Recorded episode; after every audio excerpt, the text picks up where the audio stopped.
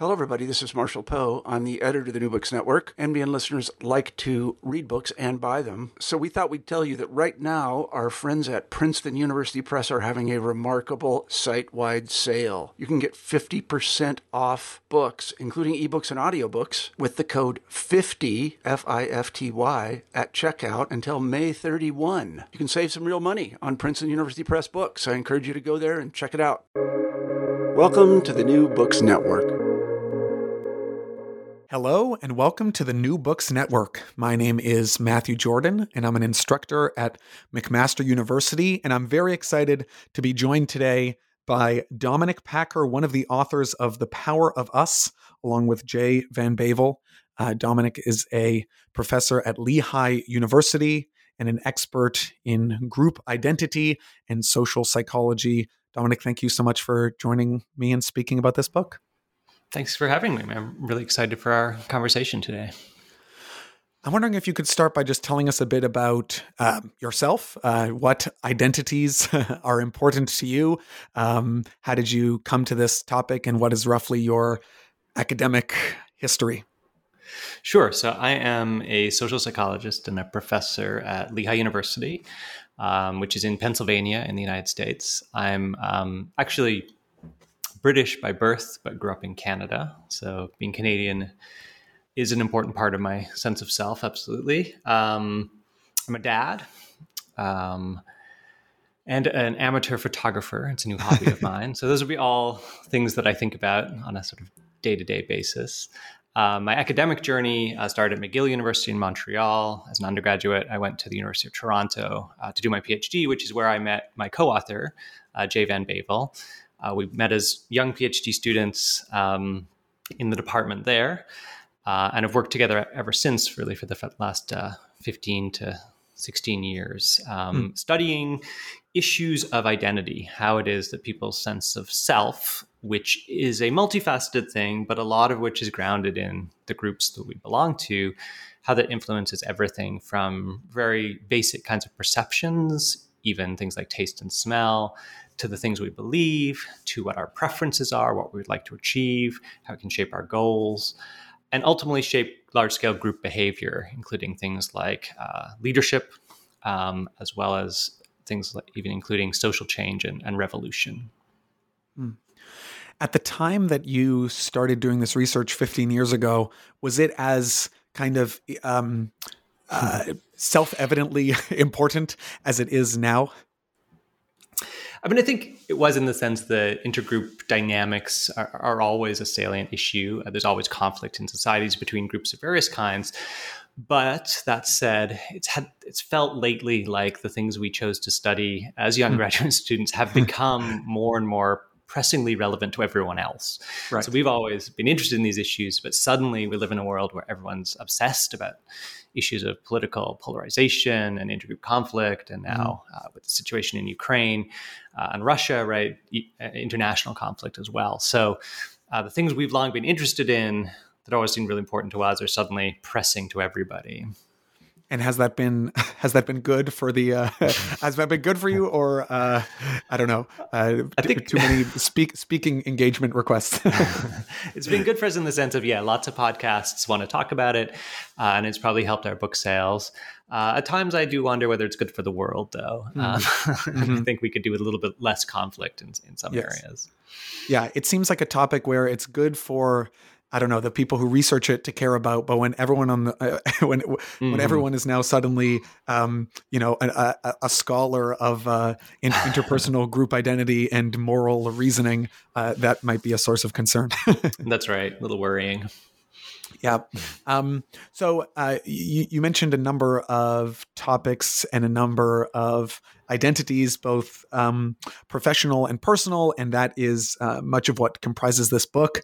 Um, yeah, it really is kind of uh, a crash course, extremely uh, readable, very, uh, very mm-hmm. accessible, um, and, and quite fun with a lot of um, fascinating examples. Is there anything in particular that uh, at the time motivated your interest in the topic? Were there any like uh, I don't know cult groups or mm.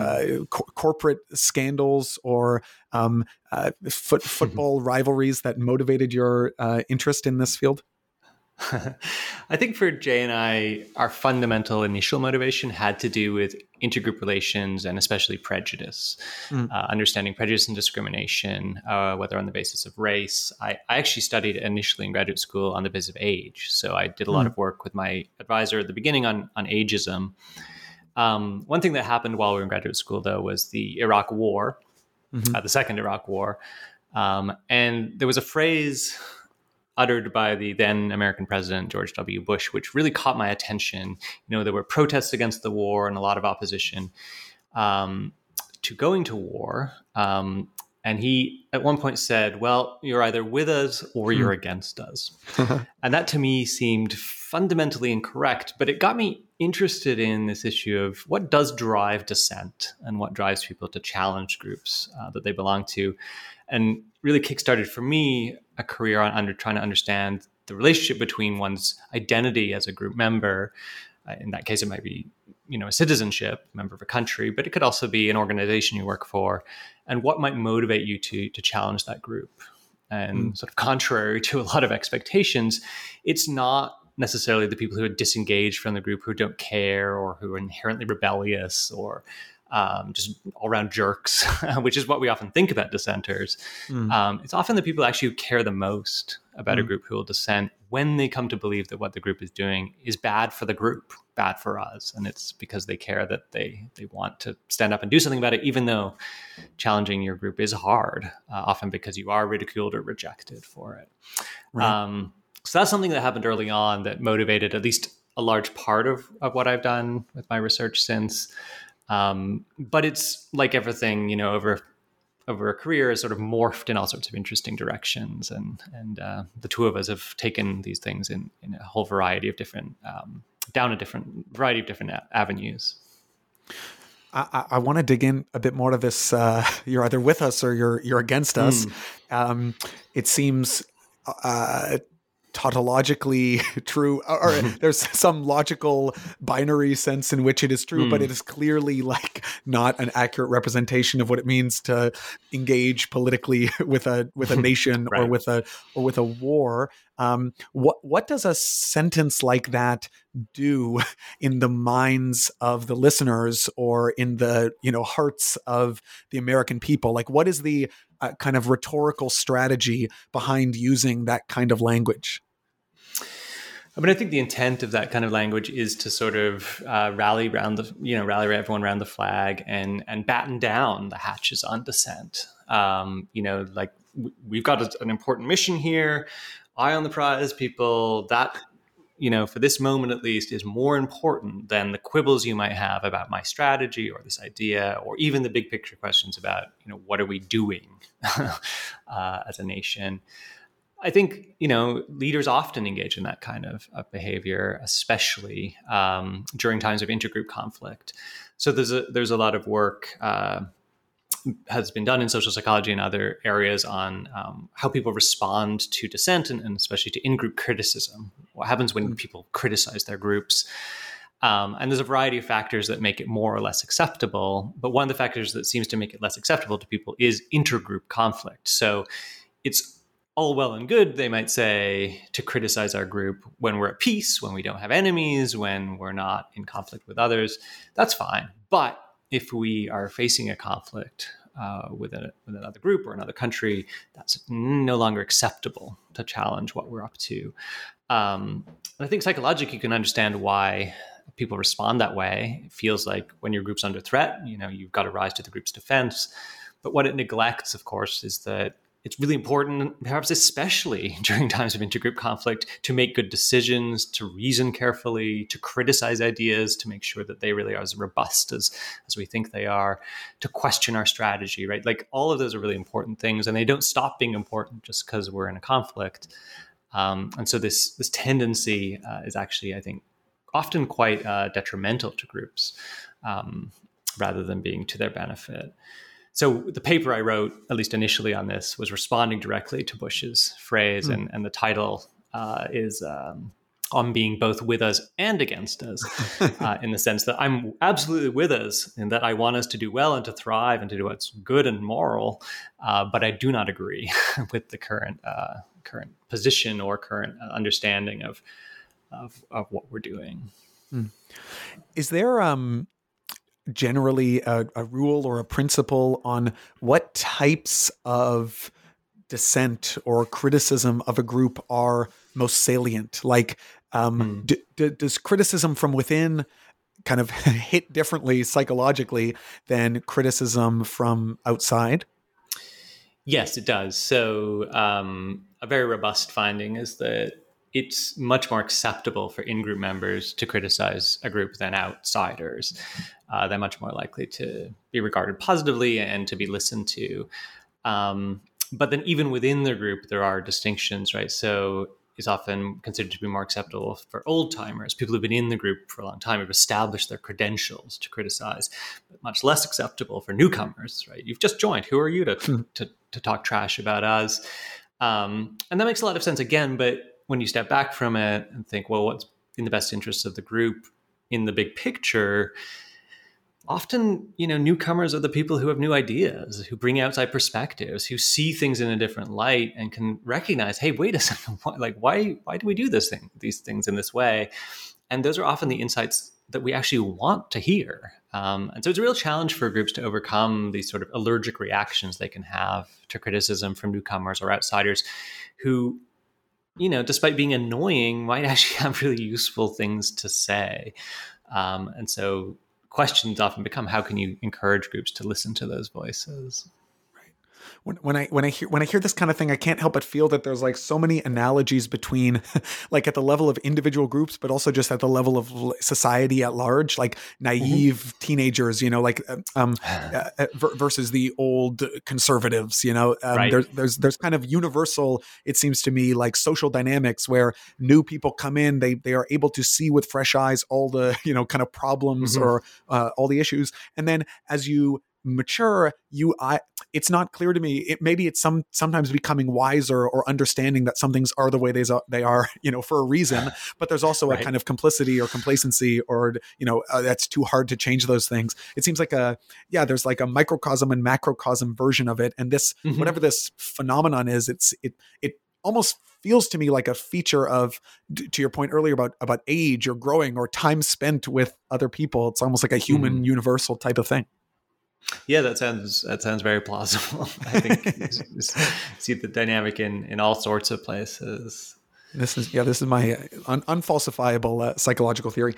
Um, there's so many interesting aspects of yeah of, of identity and and um, uh, group belongingness that that that you touch on in the book and that are uh, extremely interesting to me. One of them that I am have been thinking about a lot lately is is how um, how much it is possible for people to d- differentially activate different parts of their identity based on context. So mm-hmm. when I'm in Canada and people are criticizing Canada, it's highly non-threatening, and in fact, I will participate in the right. ribaldry. But when I move to a different country and they start bashing on Canadians, all of a sudden I'm a, I'm a patriot. You know, mm-hmm.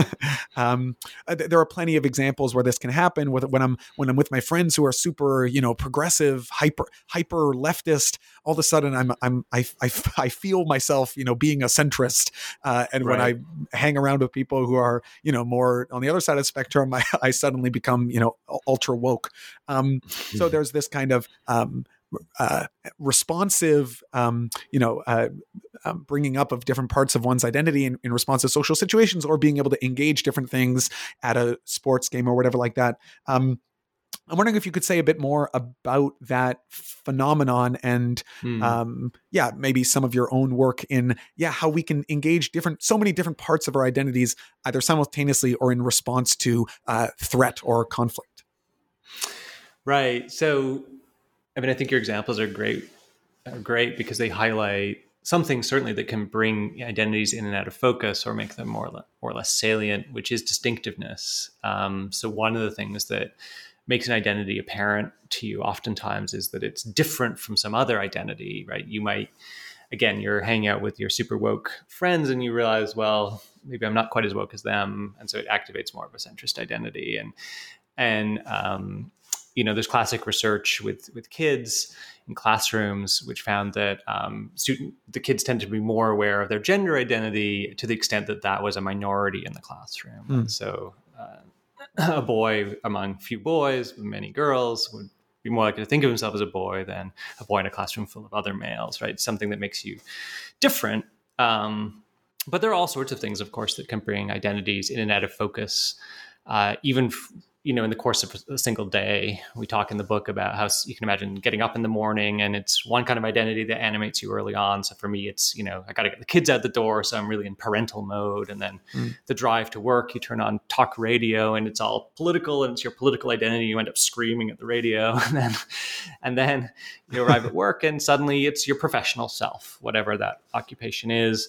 Or it might be your an identity within a particular organization, um, maybe the organization as a whole in some meetings where you're there representing us as a company. And then in another context, another meeting, it might be a subunit within the organization. You're representing the marketing team as opposed to the manufacturing team. And these are all parts of ourselves and they all come in and out of focus. And in each case, it changes a little bit how you think about things and what the salient issues are. Um, and uh, ultimately can sort of cause you to behave somewhat differently in different sorts of contexts. Mm. Uh, and what's to some degree interesting about this is, although we're aware it's happening at some level, it also sort of feels oftentimes at least quite natural, right? It's not like you feel like a completely different person throughout the day. And in some ways, you're not. Uh, we have personalities, and those lend some consistency to who we are uh, as well. Uh, but nevertheless, uh, both experiments, but also just sort of anecdotal evidence shows that these identities are surprisingly sort of flexible coming in and out of focus. Mm. And so we and others uh, routinely sort of mess around with people's identities in temporary ways, um, activating them simply sometimes by asking a bunch of questions about the identity. So in one of the studies that speaking of Canadian identity, that Jay and his um, actually a, good friend of ours, Michael Wohl, who's at Carleton University in, in Ottawa, have done. Mm-hmm um, they did a taste test study in one of the Ottawa markets, an outdoor market, set up a stall, taste tests for maple syrup or for honey, and or for both, I should say. And both of these, of course, if you think about it, are sticky substances. They're both sweet. They both similar colors. Only one is attached in a meaningful way to the Canadian identity, maple syrup. Mm. And so they had people come through this booth at the market and they had to do the taste test and rate the honey and, and the, the maple syrup for which one they preferred, how much they liked each one. Um, half the participants, though, before they did the taste test, had done a questionnaire which had asked them all about their Canadian identity. What do you like about being Canadian? What do Canadians like? Um, and so on. The other half had completed a different questionnaire having nothing to do with being Canadian. They're all Canadians, nevertheless. And what they found was the people who been had this Canadian identity activated, for whom it was now a sort of salient issue, ended up preferring the maple syrup, liking it more, rating it more positively than the honey. But that was not the case for the Canadians who weren't thinking of themselves as Canadian. And on the one hand, this is like a pretty trivial kind of effect. Like, who cares if you can make people honey like honey slightly more uh, momentarily? Uh-huh. But what we think it illustrates is, you know, first of all, that identities can come in and out of focus, but also that it can shape even really basic perceptual things. So, it's not so surprising it might shape, you know, your, you know, how eager you are to wave a Canadian flag or something, but that it shapes your preference for maple syrup versus honey is actually quite remarkable. Mm do you have i know that there's a extensive debate in the psychological literature around perception versus cognition mm. um, are, are you actually tasting it as better or is there some higher level cognitive process that even though like it hits your tongue in the same way right. there's some you know um, whatever um, processing thing that makes it seem like you would taste it better but you're not it doesn't actually taste better it's, this is mm-hmm. this is getting into uh, you know fiery uh, kind of debate territory it but uh, do, do you have a view on that matter I don't have a strong view on it. I'll say that. I know Jay has argued uh, in print about that issue with people, um, and I'm, I do not think that study uh, could tell us one way or the other. The, mm-hmm. the, the way it was designed, I, I, don't think it's it's able to do that. There, there is another line of research that Jay and, and some other people did uh, using smell, um, which I, I again, I'm not sure to answer the question, but it's provocative in with regard to that question, which is um, it was done in Switzerland with a smell researcher, and they essentially used you know sophisticated technology to to waft various scents up people's nostrils. And in this case, the task was to rate how intense the scents were. And the thing about smell, right, is if you walk into a room where someone's been wearing strong perfume or it's a movie theater and the smell of popcorn, right, you initially smell that scent very intensely but very quickly you habituate to it. And so after a couple of minutes, you don't even notice the perfume anymore, and you don't notice the smell of the popcorn in the theater. So they're wafting people's scents up people's noses. One of the scents was popcorn, by the way, but the other scent, and the critical one, is the smell of chocolate. And it, it, this is being done in Switzerland, and so it's again the same sort of methodology as the previous study, where for half the participants, half of them are thinking of themselves as Swiss, and the other half are not. And what they found is that for the people not thinking of themselves as Swiss, the the intensity when they're asked to rate how intensely they can smell things of both popcorn and chocolate falls over time. But for the participants thinking of themselves as Swiss, while that happens for the smell of the scent of uh, popcorn, it, it, it, seems to attenuate the intensity and they're habituating to it. It doesn't happen, or at least not to the same degree, for the smell of chocolate. That is, the people thinking of themselves as Swiss go on smelling it, detecting it more intensely for a longer period of time. Um, again, could be some cognition going on there, but I think it's provocative, right? That, that perhaps it's it's shaping in that case not how pleasantly you experience it, uh, but simply how much you can detect it in the environment.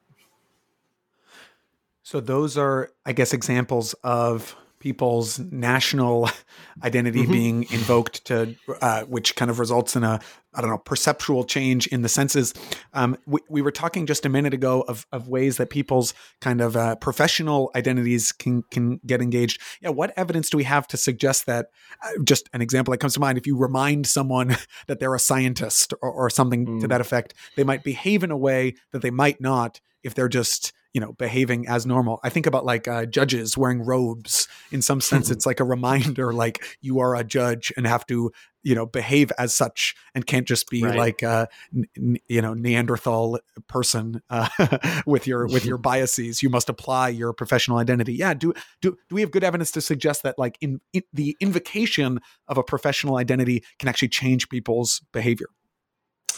So there's certainly some evidence for it um, and I think one of the things that you're pointing out with those examples, which is actually a crucial point, is that identity, the way in which that's going to shape behavior, especially as well as the the way you think and what your preferences are, is in alignment with the norms of that identity, right? So.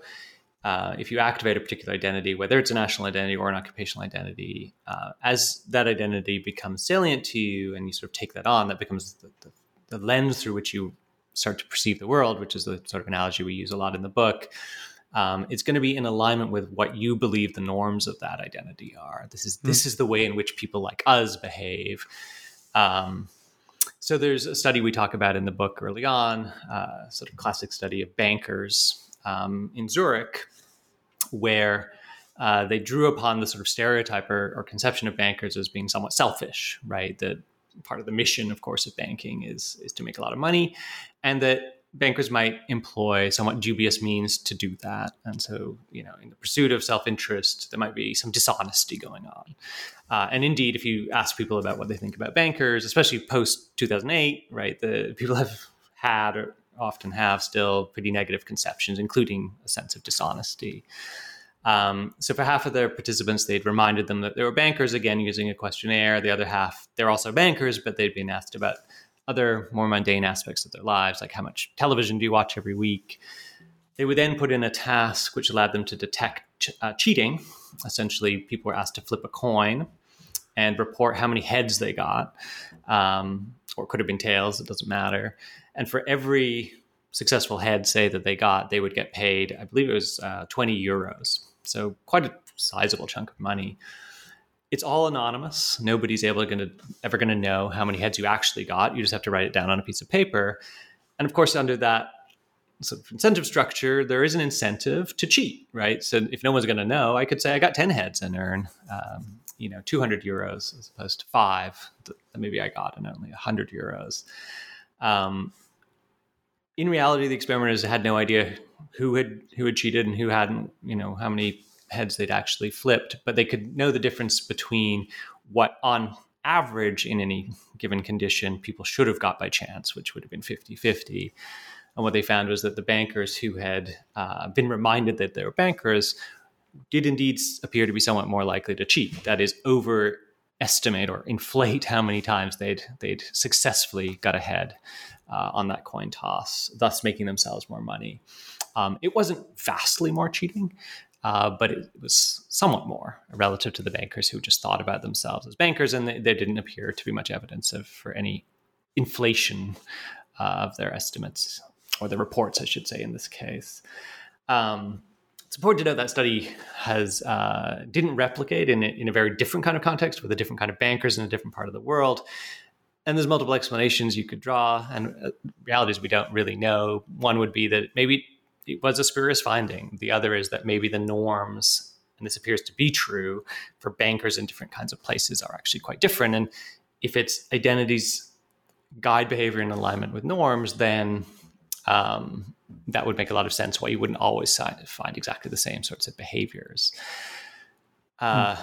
Despite that study, I, I think the uh, there's plenty of evidence that people do absolutely align their behaviors with the norms of salient identities, and that um, you know methodologically if you're conducting experiments is an important issue whether asking a couple of questions about being a banker is enough to activate mm-hmm. that identity mm-hmm. but i think going to work at the bank dressed as a banker and spending all day in the banker's office right is certainly going to activate that identity yes. there's no question about it yeah um, yeah maybe this is a good place for just a minor intervention because I'm sure that many people do know about this reproducibility crisis. The sure. field of psychology, social psychology, uh, has been going through. Um, yeah, has been had to look at itself in the mirror and ask, you know, how much of this stuff we do is actually true. What is kind of your credence um, in a lot of the claims made in this book or books like it. And maybe there's a broader question, which is like, even in even if you know every study was false or, or, or something or every study mm. the effect was not as large as we thought it was um, are there still phenomena we can point to kind of on first principles grounds of like uh, anecdotal experience or merely observing the world, we know that groups are important. So, like, nothing, no study can change sure. that. Um, but yeah, maybe you could speak a bit to these kinds of broader methodological concerns.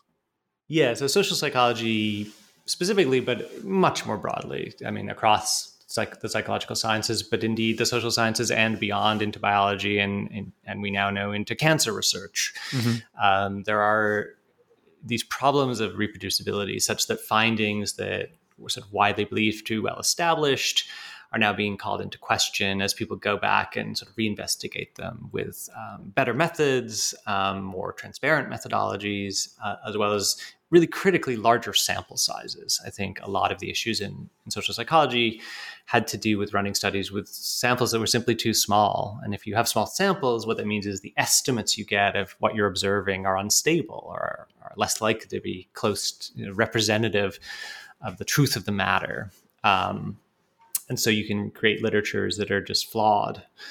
Um, as we wrote the book, um, you know, we we considered that with with regard to many of the things we we discussed, and and what we have tried to do is write a book that's ultimately about principles of identity, supported by as much research as we can find that supports the principle, um, and the idea being that any given experiment could turn out uh, not to be replicable or to have uh, the, the, the, you know the finding is less robust than we'd expected, but that the principles we're talking about are grounded in far more than a single experiment or even a, a single line of experiments.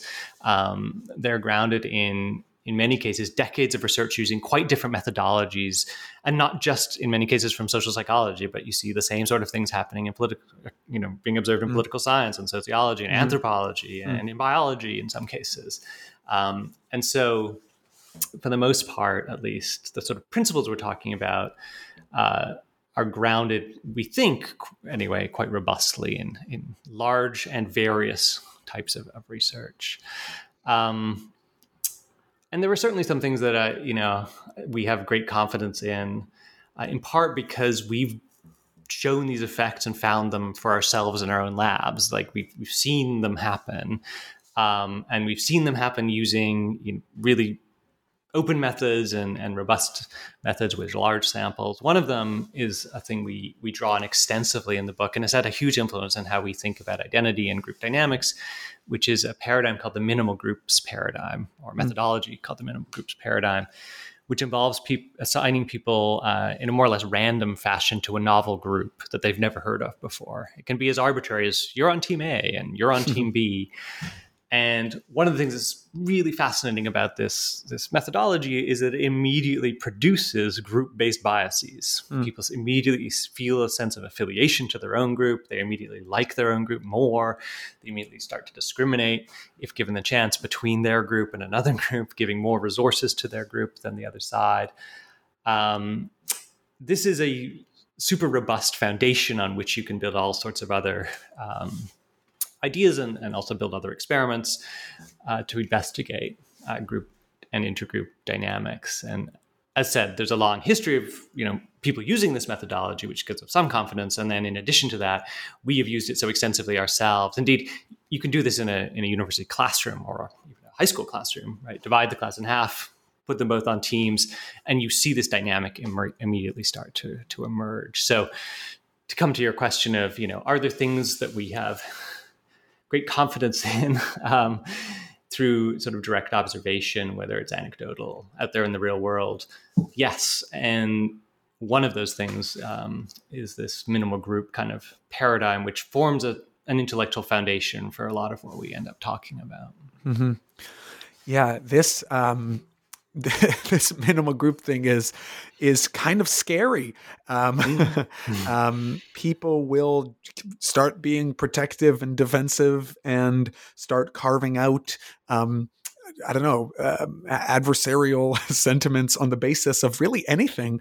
Um, right. It's interesting. I'm I'm currently working at an organization where a lot of what we're doing is kind of building the org chart and the incentive design and how these parts of the organization relate to each other. And a huge amount of what that involves is the recognition that the moment that we start putting labels on people or on hmm. groups of people or on teams, their s- primary interest will become the like self preservation of that thing, um, mm-hmm. which is uh, deeply unusual because it only became a thing because we like gave it a name and then made a bunch of people work on it but we could have easily given it a different name and had them work with uh, someone else so um, do, why is this? I mean, is there a ev- evolutionary explanation or a social explanation hmm. for why the moment we start uh, carving up groups or putting them, you know, giving put, putting a group of people together and giving them a label, their priority now becomes, you know, the, that their self preservation or the differentiation of them versus some kind of other. Yeah, so we think the way we talk about it anyway is that it, it probably is an evolved kind of propensity and that it's essentially a readiness for affiliation that it's as if people are always on the lookout for the possibility to affiliate with other people. Um, and those affiliations can be of different kinds right? It doesn't have to be group based it could be interpersonal right? And so there's work uh, also going back a long way showing that if if you simply are told that someone you're about to interact with who you've never met before likes you that they've mm. heard a bit about you and they they think you're cool you immediately like them more and you trust right. them more and those interactions often go better right even if it's a lie even if the experiment has made it up um, so in this case it's sort of that but expanded or taken to a group context where hey i've never heard of hmm. team a before but you know i'm on team a let's see if we can make something of this and this would be functional, you can imagine, from an evolutionary sort of perspective, because it would allow people to form rapid coalitions with others in order to exploit opportunities that are only exploitable collectively or to, to defend oneself collectively or in the context of a collective. Um, humans are a super vulnerable species, right? We don't have scales and spines, and we're not poisonous, and we're probably quite delicious. So we've survived by getting together with others, uh, both to protect ourselves from predators and, threats, but also to exploit opportunities to do things collectively that we just can't accomplish as individuals.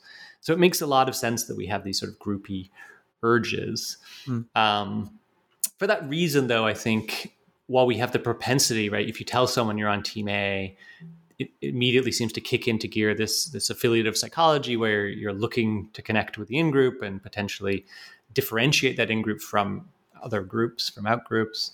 Um, the, I suspect, at least, that ultimately, if if there is no cooperative opportunity there, right? If if that doesn't lead to affiliative benefits, then that identity is not going to last it's not like you put people on team A and they're then team Aers for life, right? Um, if team A turns out to be an unrewarding place or a place where no one no one else is invested in the identity, then it's not going to stay your identity for very long. Uh, instead, some other kind of salient identity cue will probably become more important. Um, but we certainly seem as humans to have this readiness, this, this uh, as if we're always sort of on the lookout for affiliative possibilities, and groups are often one of them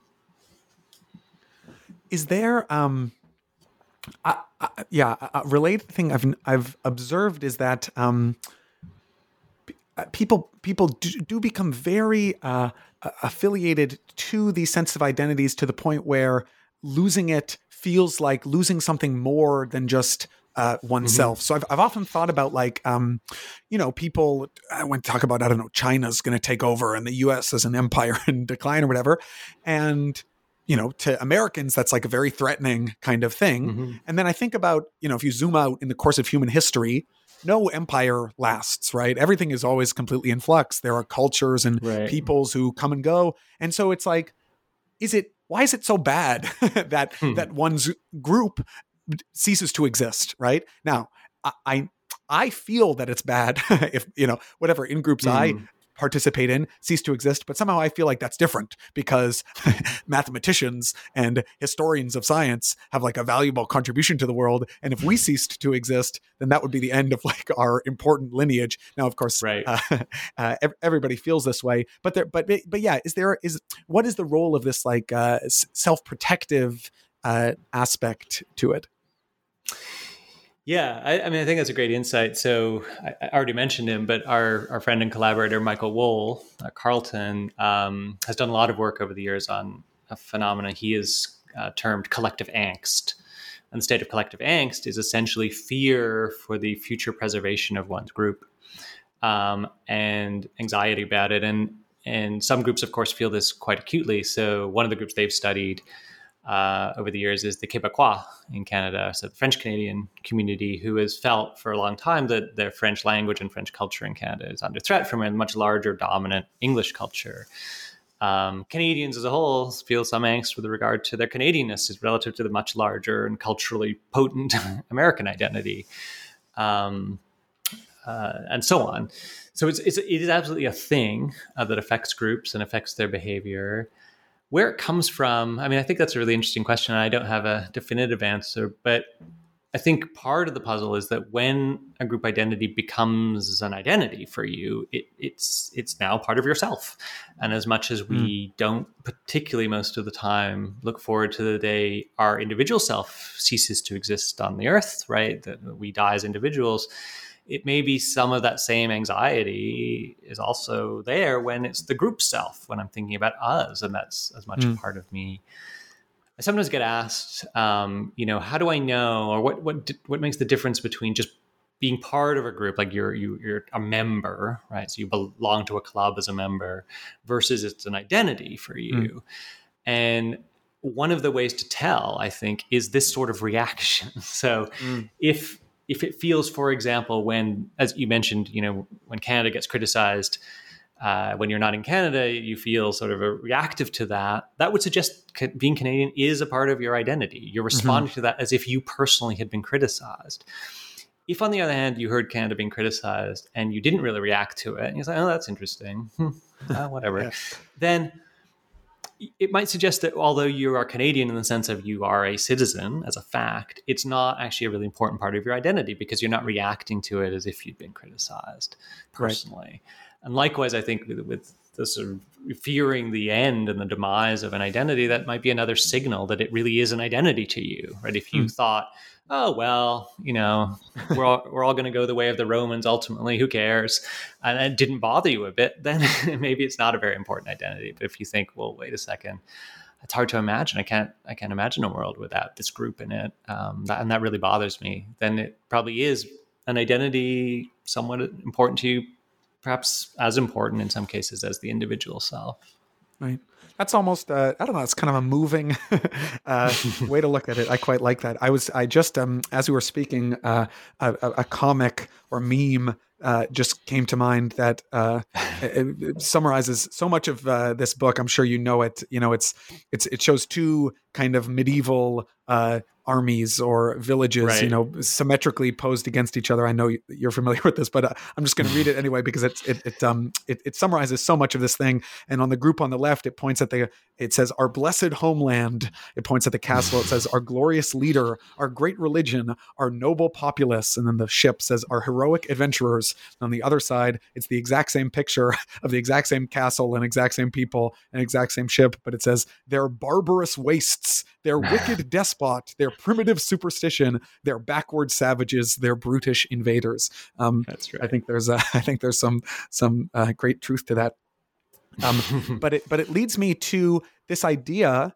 Uh, something that came up a lot in in in the book and in this conversation is a kind of uh, uh, worrisome suspicion that all our perceptions of the world and of each other and of everything we do and that of everything we are is like filtered through this lens of mm-hmm. identity. It seems that there's no way to go about the world void of these notions because whenever you're doing anything, you're doing it as a someone right um right. You, you can never escape um you can never escape that there is no new completely neutral vantage point where you are a no one who has no kind of uh, identity relationship um, to the thing. Um, I, I, think about like uh, in the philosophy of science, you know, Karl Popper, all observation is theory laden. Part of what we must mm-hmm. accept when we do science is that, uh, yeah, there is there is no such thing as purely kind of uh, n- neutral observation. That might be like a naive uh, realism right. or something like that. Um, but um, uh, um, the, the, it, is that is this something we are kind of uh, uh, that we should be deeply pessimistic about, or is there a sense in which we can embrace the fact that we hmm. kind of are all standing on different vantage points uh, and and that this doesn't need to like destroy our ability to you know do science or measure things mm-hmm. um, yeah how should we think about this notion that so much of our perception of the world is filtered through this identity lens well, I think we should accept it as a fact. And then if you've accepted it as a fact, or at least a, a strong hypothesis, then um, you might think what you'd want to do about it, including, you know, developing things like good scientific methodologies. Um, so we use a phrase in the book that all reality is, is social reality. And to illustrate this point in, in my social psychology class, I actually did, just did this last week with the students, asked them to think about and tell me what do they believe that they know with 100% certainty? Like mm-hmm. 100%, you would stake your life on this being true. And what's really fascinating about this exercise is that people start a little bit confident, and then the more they think about it, after a couple of minutes, they realize there's almost nothing. And when I ask people to raise their hand ultimately and report on these things, you get the most mundane of facts. um, one plus one equals two uh, the sky is blue. To which I say, well, actually, the sky is not blue. Um, so you get these these super, you know, certain about them, but they are not very interesting kinds of things. And what it begins to point out to you is that almost everything that we know is mediated through or has been learned through due to other people, right? even things that we really, most of us at least, take for granted, like the earth is round. How many of us have actually circumnavigated the globe? How many of us been, you know, far enough up into space to see that the world is round? Um, hardly anyone, right? Yeah, there's a few people who have direct personal evidence for it, but the rest of us rely on other people's expertise, whether direct observation or you know using scientific reasoning to to, to know that the earth is round. And for that reason, should you believe that with 100% certainty? Well, maybe 99.5 or 99.9, mm-hmm. but 100%, well, you've never had direct access to yourself. And, and you go from there. But the thing about that is, is that if all reality is ultimately social reality and that it's mediated through others, it means that you have to start asking the question about who is it that gets listened to, right? Who gets to shape your view of reality? And this is where you come back to groups because the people we ultimately end up listening to about especially things that are controversial or contested or difficult to know or understand are going to be our in groups, right? It's the it's us who we're going to listen to. We're not going to listen to them.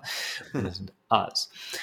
And then you begin to realize how you could have communities who actually don't believe that the Earth is round, that have come to believe and have a, a elaborate way of sustaining this belief that the Earth is actually a flat surface, right? And there really are people who believe that and who believe many other sorts of things in what to everyone else look like cons- crazy conspiracy theories, but within that community makes sense to people. And the reason it makes sense is that they're doing what all of us do, which is they're listening to the people they trust. And the people they trust are their, they're their community. And they don't particularly trust the people outside the community, especially if there's a lot of conflict between their community and others. Um, and so you can get this sort of echo chamber like you know phenomenon where you get wildly different versions of the universe in different communities uh, but in reality what those people are doing isn't really that much different than what all of us do all the time with pretty much mm-hmm. all of our knowledge uh, which is that mm-hmm. we have to rely on other people that said groups and societies over time have developed techniques and scientific method is probably the, the best technique we humans have developed to date to try to interrogate reality and get to the truth of the matter, uh, perhaps more and more accurately over time, right? To and we've learned that adopting a critical eye, continually questioning, is that right? Is that you know, is there different evidence? Looking for evidence that doesn't simply confirm what we already believe, right? That that you can create institutions and processes that help us to do that and continually guide us toward beliefs and toward knowledge structures that are perhaps more veridical and for that reason ultimately more useful right that allow you to develop a vaccine for a virus you've never encountered before almost on a moment's notice right? That takes serious institution building and process building to develop ways of improving your knowledge over time. And that's what science is ultimately. Um, there are other other kinds of approaches as well, um, mm-hmm. including you know philosophical reasoning and so on that can lead you toward what you would hope would be ultimately more accurate answers. But these don't occur spontaneously, and again, they occur within communities. Right, so you have, science, you have communities of scientists and communities that believe and trust scientists. But as we're seeing in our, in our current moment, right, you have large swaths of societies that deeply distrust science and deeply distrust scientists and that way of knowing uh, and who want to go off in quite different directions. Mm-hmm. Yeah, there's uh, there's there's so much in this uh, this line of reasoning in a past life.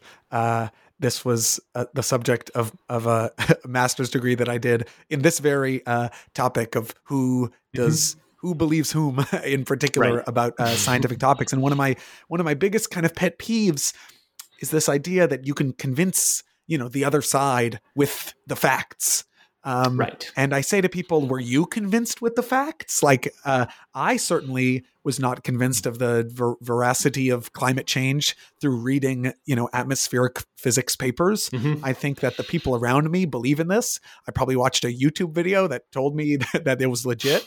I trusted the person who made the YouTube video, and uh, since that day, I was a climate change person. You know, um, right? And I think that that is as true of the vast majority of things I believe. I didn't really get there from first principles. So why should we expect uh, anyone else to do so? That's right. There's an interesting Life idea. Is far too complicated to yes, exactly to do that in all domains, right? yeah. We we only have enough time and mental capacity to be experts in a couple of things, right? Yes. If we're lucky. Exactly. Um, and so you have to rely on others for everything else. Yeah, and it, I, I I think it's so interesting this idea of you know trust trust the science it's like if you look at scientists they don't trust most of the other scientists what right. i know from spending time with scientists is that they are deeply skeptical of of most right. of their call you know many of their colleagues um, people people's in-group identities are really invoked when uh, people they're working with or around publish things even slightly you know um, outside of uh, their kind of scope of um, beliefs or anything like that but but that that doesn't mean and you can you know find a scientist who will say anything about anything right um, scientists mm-hmm. are human and therefore that's have right. many true and false uh, beliefs about many things but that that's that's not what we mean it's not about trusting any individual scientist we can invoke like an, an institution or set of norms or, or Mhm. processes that are like more rational or more truth seeking than any individual within um, those kind of systems. Absolutely. Yeah. Absolutely. Um, we we only have uh, a couple minutes left. Um, I wanted to uh, very quickly ask about uh, one uh, final topic, if I may. Um, Mhm. I'm I'm I currently serve on a lot of uh, admissions committees at various uh, universities and organizations, and a huge topic that we speak about is diversity, uh, equity, inclusion. It's a huge identity based kind of phenomenon uh, at the moment, and I know that Mhm. you've done a lot of research on this topic. Um, yeah, are there any uh, high level uh, insights about this question um, that are kind of related to this identity of uh, this, this this this this question of uh, group identity when it comes to something as kind of thorny and uh, complex as um, choosing the the makeup or the design of groups to be diverse in various ways. Uh, in Mhm. the in the organization I run, we want it to be politically diverse and racially diverse and uh, gender and socioeconomic status, and it is. Uh, Needless to say, very complicated. I'm Mhm. curious if you have any final uh, insights on that question. It's certainly complicated and can lead to many uh, thorny issues, absolutely. And so I don't think I have any um, you know, terribly insightful, conclusive thoughts on it, other than to say that diversity within groups and within organizations needs to be thought of as much more than simply bringing in a representative set of people right it's not just about recruiting and admissions although that's obviously a crucial first step but ultimately for groups to truly be diverse and to benefit from diversity. If we think about you know that groups benefit from the infusion of alternate perspectives and, and innovative ideas and creativity what that requires is that when people come from different backgrounds and experiences and with different skills and ideas when they all join the group they have to be able to contribute to the group right? They have to be equally able to exercise voice uh, and have the possibility of influencing the group um, and that moves beyond simply representative diversity to inclusion and, and belongingness and and creating environments where people are equally able to contribute their diversity of perspectives. That's what we're striving to do. Um, but I think in a lot of the real life organizational contexts in which we operate, we're sort of in the infancy of that, figuring out how do we move simply from diversifying to creating truly diverse and, and inclusive and warm and accepting uh, and indeed vibrant environments simply because we've got so many people there who are really bringing uh, their divergent views and perspectives and experiences um, to the table uh, in an equitable and equal way. So I don't have any solutions on how to do that other than to articulate that that really I think is is the central challenge in many cases at this point. Right. It seems to me that yes, this book is about identity, but but uh, speaking with you, it, um, I do sense a very strong undercurrent of like uh, uh, dissent, um, people being able to express uh, their voice, um, the the central importance of like discourse and inclusion and change from within, and the ability to Right. uh, criticize and um, inspect, because like that it strikes me as what I'm hearing from you is that that is one of the number one ways we can fight against a lot of the kind of prejudices that our group identities uh, give rise to. That's right. I mean, our identities are multifaceted. Critical part of ourselves is our groups. And given that we spend so much of our lives in those groups, we want them to be good places. And that's where we live our lives. And that's where we are, in fact, individuals. and so there's always this, this interesting tension between the individual self and the collective self. And a lot of what we're trying to talk about in this group is, or this book, I should say, is here's how group identities affect us.